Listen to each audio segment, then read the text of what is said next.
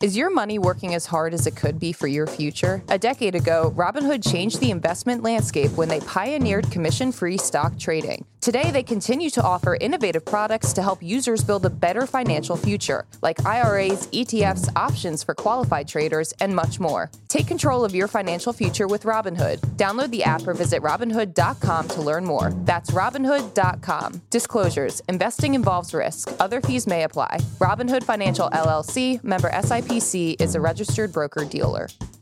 Good Morning Brew Daily Show. I am Neal Freyman. And I'm Toby Howell. On today's episode, of course, we're going to talk about what everyone else is talking about, which is this wildfire smoke blanketing the Northeast U.S. right now. We're going to try to get through that one without coughing. I have a lot of confidence in us. And if you're a pickleball fan, I've got a list of the cities with the most pickleball courts per capita so you can dink to your heart's delight. Then we'll break down the specifics of the contract that lured Lionel Messi to the shores of South Beach before finishing up with a story about some sewage sleuthing that led one doctor to turn to poop to track down a cryptic strain of COVID. Neal, it's Thursday, June 8th. Let's ride. All right, so yesterday at the end of the show, just before you we told you what hair and makeup we're up to, we asked you all to write in and tell us where you are listening to the show from. And holy moly, you have us feeling like Pitbull because Morning Brew Daily is giving Mr. Worldwide a run for his money. Neal, take us through some of the locations that came through the email and the YouTube comments yesterday. Sure, we got we got listeners in Hong Kong, Australia, Puerto Rico. I'm not going to say it like Trump uh, Monterrey, Mexico, Oakland, California, Boise, Idaho, Brazil, Atlanta, India. We had Amita writing in from uh, Tanzania, so we could form our own United Nations. I love that Boise, Idaho just made it in there too. Shout out Boise. But yeah, thanks you to everyone who listens and I can't believe how global we are. Yeah, it's I mean, the internet, feeling. globalization. Yeah. Um, let's go to our first story. Yesterday uh, had very March 2020 vibes here in New York City. People were walking around in masks. They were urged to spend most of their time in their homes. Events were canceled, and social media users became experts in something they hadn't even heard about the day before. Of course, I am talking about this wildfire smoke that choked the city and other regions of the Northeast yesterday. Seems again, uh, it's going to be bad today. And I don't want to blame Canada on everything, but you have to blame Canada for this because smoke from more than 400 wildfires raging in Canada right now has drifted down to the US and caused these really apocalyptic scenes of orange haze reminiscent of Blade Runner or Mars. I don't know what Mars looks like, but I can imagine it was pretty close. Um, it was really, really unhealthy. According to Stanford researchers, yesterday was likely the worst day for wildfire smoke in American history in terms of the number of people who were exposed to toxic wildfire smoke. And New York City had the worst air quality of any city in the world. Number America one, first, yeah, baby. Number one. Let's go. So the smoke, besides freaking everyone out, was truly disruptive to daily life and the summer economy. So the FAA slowed flights headed to Newark, LaGuardia, and Philadelphia International Airport because of the low visibility. Thousands of flights were delayed. The home games of the New York Yankees and the Phillies were canceled. Schools across the Northeast canceled all outdoor activities. So that must have been fun for parents who had to pick up their kids Yeah. without running around. Uh, some Broadway shows, including Hamilton, were canceled because the performers were having trouble singing. So were many other outdoor events, including concerts and plays. And thankfully, they canceled the horse carriage rides around Central Park out of concern for the animals' health. Just make that permanent, please. Yeah, it's it's like the world's worst worst snow day where you get Truly. none, of the benefits of like knowing that it's you're gonna have a work from home day. Uh, by the way, we did not cancel the podcast, even though we're we're doing a little coffin right here. Um, I also think it's funny that all the West Coasters and the Californians and the people from Oregon, Seattle area are saying, looking at us, freaking out about wildfires and saying, you know that this happens to us every single year. And only when it finally hits New York is it getting all this outsized media coverage. So I thought that was a really funny dynamic on social media yesterday. Right. I was talking to my friend in uh, Colorado, and he's like, "Yeah, this happens all the time Yeah. out here." And what you saw was, I bet you air purifiers wildfire sales are through the roof we right now. We were seeing it uh, on social media yesterday. People were posting signs on uh, like hardware stores saying we do not have any air purifiers. Go elsewhere. It's actually there's also this SEO arms race that's happening. I just googled air purifiers, and you see every major news publication has a story saying here's where you can find an air fryer for 25% off. So it's a very interesting thing to see how internet companies Yes. have kind of jumped on this and using it for SEO. Um, yeah, it's just it's affecting everyone. So, just want to talk about the health impact. Uh, smoke, smoke from wildfires. It's it's not good for you, and obviously, it's worse for vulnerable people, older people, children, people with heart disease, asthma, other respiratory diseases.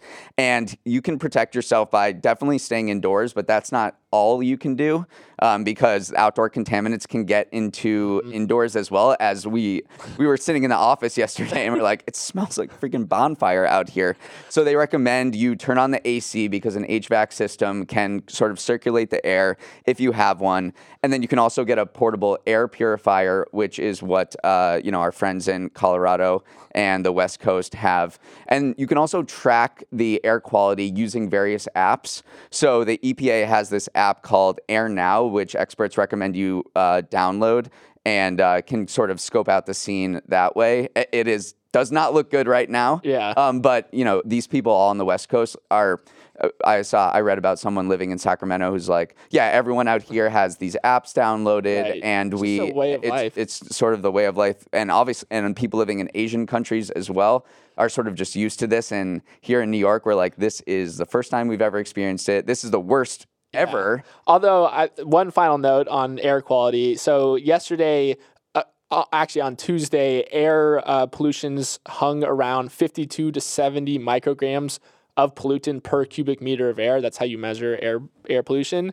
And that's still lower than the 100 to 200 micrograms per cubic meter. That was the annual average concentration in New York City in the 60s and 70s. That was before the Air Quality Act, the Clean Air Act was passed. And so air quality in New York used Yeah. to be really, really bad and almost like a wildfire was happening every single day. So I am never taking fresh air for granted. Right, again. exactly. And That's for, the takeaway. And for many people, this was a sign of like the climate change Yes. crisis, like happening now and just Mm-hmm. going into the future. You're already seeing insurers like State Farm and Allstate not insuring homes in California because of the wildfires.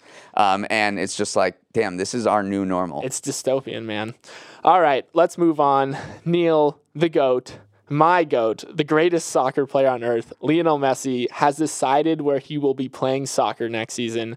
It's not Barcelona, it's not in Saudi Arabia, it's in my home state of Florida, baby. Messi is officially on his way to Major League Soccer, where he will play for Inter Miami. So, how did a league that calls it soccer and not even football convince our boy Leo to come? Well, a contract has not officially been signed yet, but it's reportedly a complex two and a half year deal with a total value well over 100 million. But that number feels surprisingly low when you consider that Messi reportedly turned down a nearly $400 million per year deal from Saudi Arabia. But here's the magic of the Inter Miami deal. According to reports, it includes agreements with Adidas, who is the main sponsor of the MLS, where Messi would snag a cut of any increase in Adidas profits resulting from his involvement in MLS. There's also reportedly a similar deal that involves Apple TV Plus, who bought the broadcast rights to MLS for $2.5 billion earlier this year. And finally, there's likely a piece that would see Messi getting a stake in Inter Miami itself, which is currently valued at $600 million. You can better believe, though, that that number will go up once uh, Messi's signing is completed. So overall, the financial piece has a ton of upside for Messi. Right. Plus, he gets to play in the best league in the world.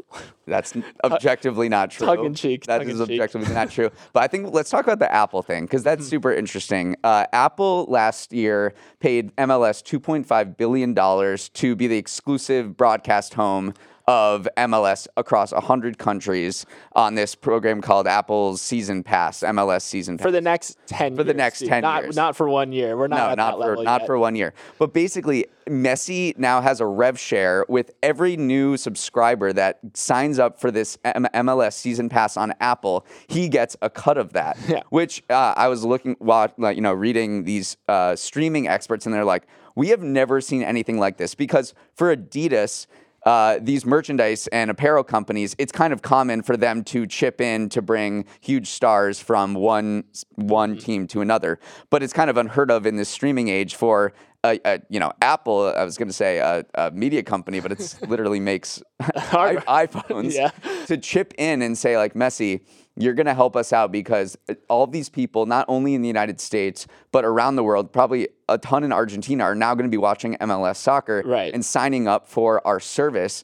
And we want you to have a piece of that as a, you know a, a carrot to come to the MLS. I mean, honestly, the Adidas relationship is really interesting too because in most other leagues, there's a variety of kind of sportswear sponsors. Mm. Like Manchester United is an Adidas team, but Manchester City wears Puma. But in the MLS, every single team wears Adidas because it is kind of the presenting sponsor of the league. And so that's why Adidas is willing to chip in to bring Messi in because hypothetically Messi brings more eyeballs. Which, Yeah. I mean, he will. So it's a good good deal for them. And then also, I I wanted to uh, touch on the point of him getting a stake in Inter Miami. MLS franchises are kind of punch above their weight in terms of how much they're worth, and that's because in the MLS there's no promotion or relegation, which is again a staple. People who watch soccer know that every other European league has promotion relegation. And while it's super fun for fans, it's horrible for team owners because if you get relegated, you lose the lucrative TV sharing deal that the top leagues have. And basically, the, the value of your franchise plummets. In the US, in order to convince owners to buy a franchise, they can't have a promotion relegation. And so these franchises hold their value very well. So you better believe that Miami, Inter Miami's $600 million valuation is only going to mm. keep ticking upwards. So yeah, this deal, Messi the businessman, It is a really creative, interesting deal, and it could be a huge, you know, huge moment for MLS. Uh, definitely the biggest signing uh, since David Beckham in 2007. He went to Los Angeles. I mean, just one instance of the one example of this is that Inter Miami's Instagram doubled in the hours. Their number of followers doubled in the hours after Messi signed. So it could be, uh, you know, it could be a little bit of a needle moving moment for MLS, and it's super exciting. I'm pumped. All right, there is a ton of back to the office news I want to talk about. Uh, let's first go with this cautionary tale about when you lo- let workers go remote. It is a tall task to bring them back to the office. So, the insurance company Farmers is finding out right now the hard way because its employees are revolting after its new CEO said many of them will soon be required to come back to the office for three days a week, the Wall Street Journal reported. Uh, the problem is that this company last year promoted a flexible remote culture. Many of the employees took that to mean, okay, I'm going to move to a different city. I'm going to sell my car because I don't need that for a commute anymore. They spent a lot of money upgrading their home offices, and they are just super angry about having to come back to the office. Employees left more than 2,000 angry comments on the internal on the company's internal social media network, and some are thre- threatening to quit or unionize, saying they were misled. Now, obviously, this is bad, but I want we want to talk about it because it's not an isolated incident. We've seen this kind of backlash with other companies that are doing a, a bit of a office U-turn. Disney, Amazon, and Lyft are dealing with really angry employees who were promised remote work but are now being required to return to the office at least some of the time. To you know, executives think that this is just better overall for the company. Uh, I learned this from being a camp counselor for many years. You can always go from strict to lenient, but you cannot go the other way around because you've just set the expectation. Yeah, no, that's the main takeaway here is you can't yeah give them the uh, benefit and then Right. try to to take it away.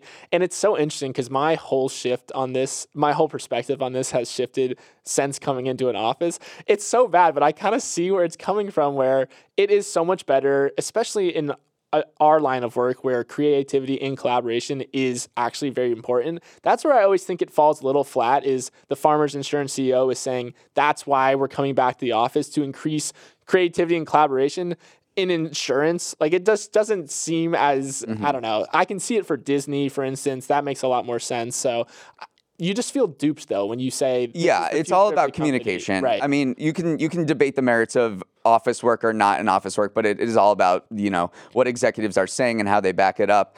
Speaking of PR disasters, uh, Salesforce.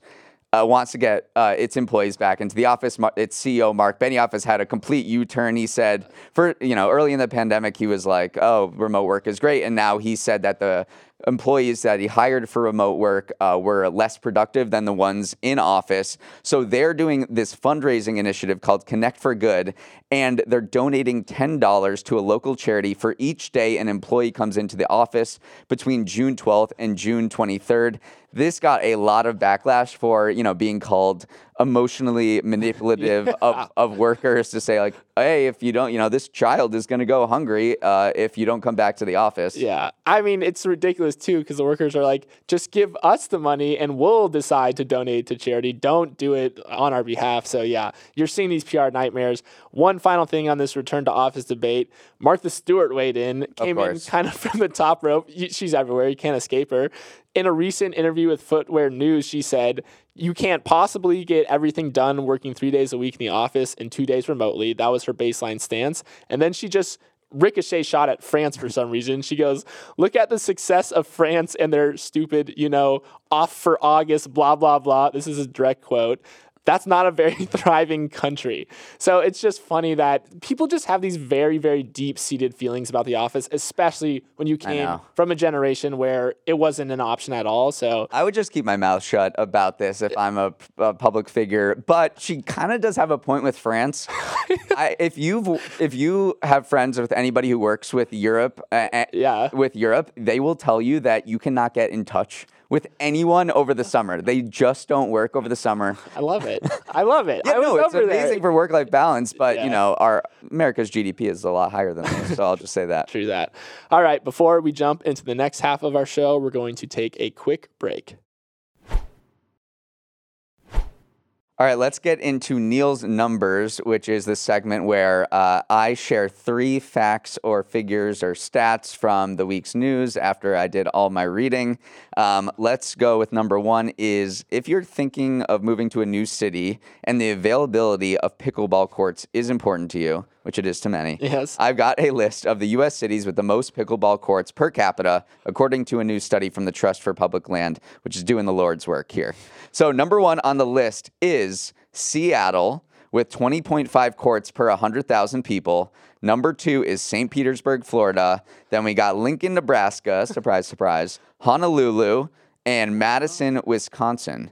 The least amount of pickleball courts per capita, and this may be for some people who don't want to hear the noise all the time. Well, I would suggest moving to Fresno or Buffalo, both with virtually none. So, pickleball, uh, the reason we're talking about this, it is the fastest growing sport in the US right now, and they just can't build enough courts to satisfy demand. In the biggest uh, in the 100 biggest U.S. cities, the number of public pickleball courts has spiked sixfold from 420 in 2017 to 2,800 now. You know I love pickleball. These this is music to my ears, Neal, and it makes sense Seattle because I'll drop my fact. Uh, uh, pickleball was invented on Bainbridge Island, which is an island off uh, near Seattle. It's also where my girlfriend's from, and so I time there. I've spent a lot of time there, and they have like the origin of pickleball courts in the park. It's it's steeped Whoa. into the very history of, of Bainbridge Island, so it, it makes sense that Seattle's number one. Are they building a pickleball Hall of Fame there? That's where it would That's be. where it would be. Truly, uh, I don't know if they have like the space. It's kind of a, a small island, so I love to see pickleball. And then I know I just want to bring this up because we talked about Swimply a couple maybe last week, Mm-hmm. which is the startup uh, that pe- that helps people rent out private swimming pools in their backyard. It recently said it was moving into the pickleball space, so it's allowing people to rent out pickleball courts to others. And it said that the revenue from its pickleball division, it's expecting that to pass revenue from its swimming pool division in the next few years. Crazy. So does it have to change its name to? I don't even know. Uh, maybe it will. Pickleball limply. Maybe it will. Um, let's move on. So it's a tale as old as time. A kid finds their parents' debit card and burns their life savings by buying things on mobile games. This time, a 13 year old girl in China and her friends spent $64,000 on mobile game transaction with her mother's debit card. And when the teacher called her mom about the girl's potential video game addiction, the mom checked her bank account and found a balance of just seven cents and kind of freaked out. So, the story of this extremely large allowance went viral in China, receiving more than 140 million views on Weibo, China's version of Twitter. And I think it hit a nerve because the government has treated video addiction, video game addiction in China as a serious threat, putting internet restrictions on teens and children. And the government says teens aren't supposed to play video games for more than three hours a week. But it's also a problem in the US. I mean, how many stories have we read Right. of kids, you know, somehow stumbling on their parents' credit cards uh, or getting their payment information and spending thousands of dollars on games like Roblox, which make it so easy Right. for to to buy these like in-game purchases or what they're called microtransactions. Yeah. Although I did the this particular news story out of China, she was like covering up and like hiding the bank account. Yes. So this was not her accidentally stumbling upon it. Do we know what game it is, or is it? I don't not, know what game. Not didn't see it. something that would be recognizable. I'm just gonna imagine it's Candy Crush and that she really wanted a bunch of extra lives, uh, sixty-four thousand dollars worth of them. This is just a huge thing. So the global m- microtransaction market is growing to 76 billion dollars this year from 68 billion last year. These games make it so easy for you. They Yeah. lure you in to make it free and then they say like buy this, buy this, buy this so you can have a better experience. All right, our final Neal's number. Uh, it's less of a stat and more of a summer summer travel tip for any thrill seekers uh, in the audience here. One of the most anticipated new roller coasters of the year, Wildcats Revenge, is just opened in Hershey Park, PA, a park I used to go to as a kid. Uh, this is Neal's number, so I got to hit you with some stats on this ride. You're going to go up 140 feet on the lift hill and then plummet into the abyss on 82 degrees of descent. That seems quite steep. Uh, you're going to hit a max speed of 62 miles per hour. Then, over the course of the two minute and 30 second long ride, you're going to hit four different inversions, including the world's largest underflip, which I cannot say I know what an underflip is. I think is. it's just a be more intense loop de loop. Maybe. underflip. What's, what's interesting about this particular uh, roller coaster is it is an homage to two previous coasters at this park. Wildcat was the name of the first ever coaster at Hershey Park. It was built 100 years ago in 1923. Then another Wildcat was built in 1995. That coaster closed last year, but on the final ride were the parents of a teenage ride operator who died of cancer, and his favorite ride was Wildcat. So it's kind of a poignant moment. yeah, this this is steeped in history, and I come from I'm from Florida, which is kind of the roller coaster capital of the world, and so I want to know. Uh, this is interesting because that 62 mile an hour top speed. There's a roller coaster in Busch Gardens called Cheetah, uh, like something Cheetah Sprint, which I think is the fastest roller coaster in the world. So I'm What gonna is have, that? I'm gonna have to do. It's just it. It's a ride that. Uh, No, I mean, like, what is the speed? I know. I I'm, I need to look it up and all right. compare and see if Cheetah is faster than Wildcat, and maybe do a little uh, trip to Hersheyville and We'll put Hershey Park. Hershey Park. You're not a Hershey Park. Northeast guy. I I. I, am not a roller coaster guy. I am even teacups. Like I won't go on. I won't go on teacups. Oh my lord! Oh my lord! All right, Neal. Uh, let's move on to our fifth and final story, which is actually all about number two. That's right. We got a story about poop to close out the show. Apparently, there is this mystery person in Ohio that scientists have been tracking for literally two years who has a unique, never before seen strain of COVID. So, how does poop come into play here? Well, COVID actually shows up in human waste, and analyzing wastewater has been a decently reliable measure for tracking the spread of COVID over the life of the pandemic. So, enter Dr. Mark Johnson, a virologist at the University of Missouri. He noticed a cryptic strain, which is a highly specific mu- mutation of COVID, kept popping up in a certain area of Ohio. His hypothesis was that it's coming from one person, and through various tracking methods, he even narrowed it down to a point where he thinks the mystery pooper lives in Columbus, Ohio, and that they commute to work in a city about 45 minutes away. Just a fantastic story, Neal. Yeah. if you, yeah, this is freaking wild. This person has had COVID for more than two years, is just shedding viral loads every day. They know exactly where they work, they know exactly where they live.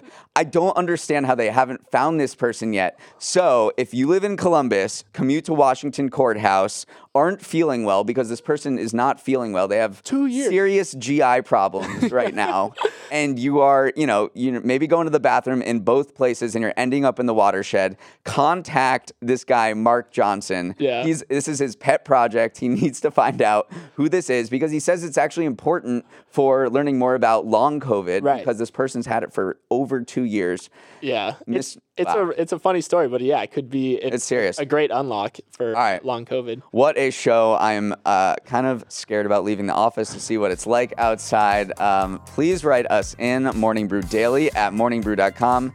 Morning Brew Daily at morningbrew.com. We love hearing from you. Huge shout out to our crew for waking up early and braving the smoke to make the magic happen. Emily Iron is our editor and producer. Samantha Velez and Raymond Liu are the associate producers. Uchenna Ogu is our technical director. Billy Menino is on audio. Hair and Makeup has joined the hunt for the Columbus COVID pooper. Devin Emery is our chief content officer, and our show is a production of Morning Brew. Great show today, Neal. Let's run it back tomorrow.